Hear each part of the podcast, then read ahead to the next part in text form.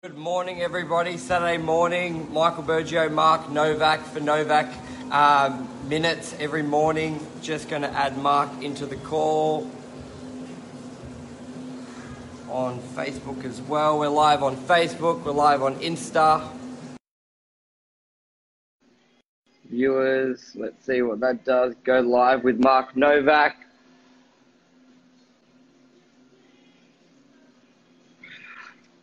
Mark, how are you? On it, you're live on Facebook. You tune it into Insta now as well. Well, Yeah, we've upped the ante. Good morning, Amal. Peter, how are you? Um, this morning we're going to be hey talking guys, about special buying- mor- it- It's a special morning this morning. I listened to Run DMC in the bathroom, and my, when I told Michael before, he asked me Who are they? who Run DMC is. Never heard of them. That's terrible. That's terrible. Um, It's my generation. yeah, good morning, world. And so, yeah, it's your generation. So, Michael, um, we're talking about uh, is buying land a bad idea? Is buying land a good idea? On the northern beaches, what do you reckon? I think buying land's a great opportunity, especially where you always hear a lot of buyers, they're going from home to home and they just can't find what they're looking for or what ticks all the boxes for the family. So buying it and building exactly what you want is a great idea. But there's a, there's a couple of things to look out for when buying land, especially in new developments or knockdown and rebuilds. Um, and I think the big sort of where a lot of people can get caught with the cost is the land works, the civil works, um, where you can sometimes have a new development where the developer's done all the land works and civil works, so you can get those project home builders straight in and they can just whip up the home pretty quickly at the price that you see advertised. But like for example on your Beacon Hill mark or like a knockdown rebuild, what are some of the hurdles that you can have there? Uh, you can't build on the block. Yeah. So some sometimes there's there's just these massive complications. I'll use a couple of examples. Um, Pinter Place we sold recently, uh, about four weeks ago, sixteen weeks ago, not that recent. Um, and it was a it was a block of land that was never built on, and it was in a flood zone. Um, it freaked out a lot of people because council said that if you're building there, you have to build above a certain height uh, off the ground, and uh, freaked out a lot of buyers. Anyway, the land sold for sort of about I think it was around eight ninety five. Um, the purchaser's probably going to spend about five hundred grand, and I reckon the house is going to be worth around two million Mm. bucks. So there's there's a there's money in it straight away. There's a direct injection in it straight away. but it just takes that sort of knowledge and planning to look out because if you didn't know about the flood zone or a hurdle that was something like that and you're budgeting for because if you look at some of the project homes like Metricon, Icon Homes, Clarendon, Rawson, you just see the really appealing price of say 400,000 to build a home. So if you're buying that land for 900, you add uh, 400 grand so you're like, well my budget's 1 3 to buy a home, I can buy the land and build it for 1 3 but then something like the flood zone comes up or there's extra land works, it can really throw out your cost 20, 40, 100,000 dollars. Look, it can be big. I think you've got to make sure you've got a really good buffer in there in case it does blow out. So that's the nice thing that these blocks of land, when they sell, there's normally a good couple of hundred grand, three, four hundred grand profit in it. So there's a little bit of a buffer there. If you nail it, you won't need the buffer. If you don't nail it, well, hey, there's the buffer. So that's a. I think when you're buying a block of land, you've got to be. Some people will buy a block of land, um, or they'll buy an old house on a block, and they'll actually be left with the same amount of money. Um, then they'll be left with no profit. So they'll they'll spend 1.3 on on on um, on buying the old house. They'll spend 700, 700 on the house, and then the place is worth two million. But they've spent two million. I think that's really dumb. So with buying these blocks of land, you just want to make sure there's a you got to factor in a really good buffer or a really good profit. Even if you don't want a profit, you don't want to do something that's uneconomic. Yeah, and overcapitalize because you never know what would happen in the scenario where we've seen it many times yeah. where they've built it for the family home. They get they feel like they're never going to leave it. They um, spend an extra million dollars on it because they want gold taps and full brick, and then something happens, and then they go to sell it, and they just can't recoup that money. But one thing I'll say when people are looking at land and then a, a knockdown, re- well, a knockdown, just because there's a house there now, it doesn't mean you can just knock it down and just simply build another one because the soil and the land works may not be suitable for a new home to go on it. So a lot of people I know when we're selling land or um, a new development, they're like, well, I can just buy that knockdown for X amount of dollars. It's like, yes, but the land works haven't been done. So that's when the cost can really blow out. Look, a real life example is the older houses, the government, the council didn't make you do, um, have to look at, um, consider stormwater. Yeah. So the drain, so in your roof on your old property, whatever water fell onto that roof, they let in the old days it was and that and it, it, was still legal now because it was done in the olden days. Um, it basically would just be able to dissipate onto the ground. The law is now that you that anything from your roof you must catch, and anything from your roof you must plug in to stormwater and stormwater will then will then go out to the to the street. Now, stormwater, if you're on the high side of a street and you're buying land, you're actually allowed to tap your stormwater, believe it or not, straight into your gutters in the street. If you're if you're on the low side of a street, gravity isn't your mm. friend. So you actually have to get an easement on the neighbour's land behind you, permission on the neighbour's land behind you to go straight down the side of their block with with your pipe, sending out your stormwater. So stormwater when you're buying land can really be an issue. Understand. And also when you look at say a knockdown rebuild where there, there may be new setbacks that have been implemented since that house was built. So that's another one to look for as well. That just because that um that structure or envelope that the current house is on doesn't mean you can do the same. It may be less, it may be more, but that's another factor to look for as well. And not to mention um, just the funding for land. It's a lot more difficult than when you're trying to buy a house. That's a big one. That's a huge one.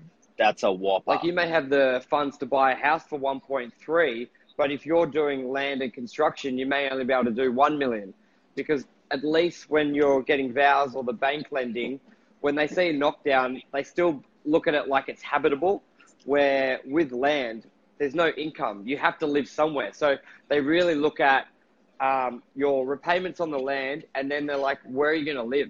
Because you have to live somewhere because you can't live in the land. That's almost double the financial strain. If you consider that you're going to be dumping 30 grand into rent, 40 grand into rent, and if you consider your banks are going to be mongrel, and if you consider you also have to manage your repayments, when you're um, of a vacant property, and you also have to manage your repayments of the build cost. Um, it, and then the third thing, just the just the mere fact of assess the way that the assessment on that on that. Um, I think you've got to be really careful. You've got to have a really good cash yeah. flow to um, to be buying a block buying a block of land. So often um, that's why guys, anyone who's watching, pass this to friend or family um, we sell the most amount of blocks of land on the northern beaches um, at Novak, so we've got, we're well positioned to sort of tell you what we're seeing out there in the marketplace. Um, you know, you've got to have really good cash flow to get this sort of loan. Yeah, hundred percent. Most of the people we see buying the land, they're almost buying the land outright, um, or at least a, a large portion of it cash to give them that, just to take a bit of that pressure off. Uh, Luke's asked how a first home buyer, how's the first home buyer market going? What do you reckon, Mark? Are you seeing many out there? Are they back in full flare? You don't really see many first home buyers doing the land and build, do you? Yeah, I think with the first home buyer stuff on land, I understand it's it's a little bit of a twist on the, on what I've been, what, what you're asking, Luke. But just firstly on the land with first home buyers, with first home buyers, you can buy land only, with um, or, or sorry, with land you can buy land only, or with land you can buy house and land Mm. package.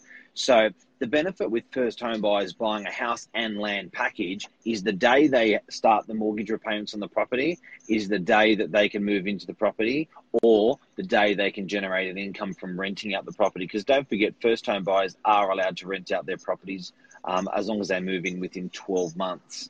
Um, so I think for first home buyers, you got. I think they're going to really find it tough without a monster deposit for land. And I think first home buyers are going to have to buy house and land packages, which are on offer, townhouses and stuff like that, or houses. Um, but what we so what are you seeing out there with first home buyers? It's funny. I, I don't reckon.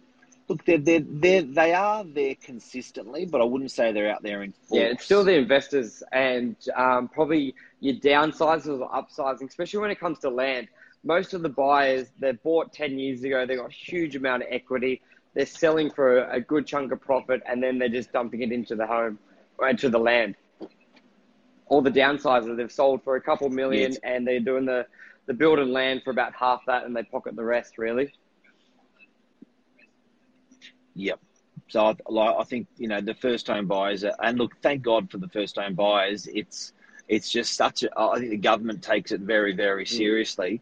That it's a really good um, it's a really good way to teach first home buyers to property ownership and compulsory saving. I think it's very healthy for our economy to get to get first home, but help first home buyers as much as we can into their home because we're forcing really good habits. Probably sounds awful, but it's a bit like the cigarette companies and a bit like the alcohol companies. They they they go for that sixteen year old market um, in order and twenty year old market in order to train habits on alcohol, and then you'll maintain that habit drinking Foster's beer, drinking uh, Jim Beam, um, going back to you know the the, the when I was um, uh, you know in, in the sort of nineties. Um, that's what they trained people to do, and even with cigarette companies, they were targeting that that young market. Coca Cola definitely Yeah. does that. Um, Coca Cola is always attracting that that they're not attracting the retiree market. Uh, they're, they're attracting that young market. So I think first home buyer market's critical for our um, our economy. Um, but back to land. Yeah. So, in summary, with the land, it's make sure you got big cash flow, big deposit, and also just the probably the key factor to look for when buying land is make sure there's no extra cost associated with the land, as in the civil works, leveling it, um, the uh, the stormwater, uh, flood zone. I think they're probably the key points when looking to buy land because you see all the, the home builders, they've got these great attractive prices to do the home, but there's a lot of costs on top of that as well that could come up and some don't. I think also, guys, ask real estate agents, um, ask builders. These guys are giving out free advice. It's free. Um, so when you ask a competing real estate agent, and more more than welcome to with blocks that we're selling, you're gonna get you're gonna get um, the you're gonna get obviously a level of anti um, of of fake news and real news, and you got to sort out between it because obviously the agents are motivated to sell you one of their Yes. properties, but they're almost going to be a little bit a little bit sort of Conservative. not bitchy, but they're going to. Well, yeah, they're going to they're going to point out all the negatives and all the positives. We're going to be always, as a selling agent, we're only going to point out the positives.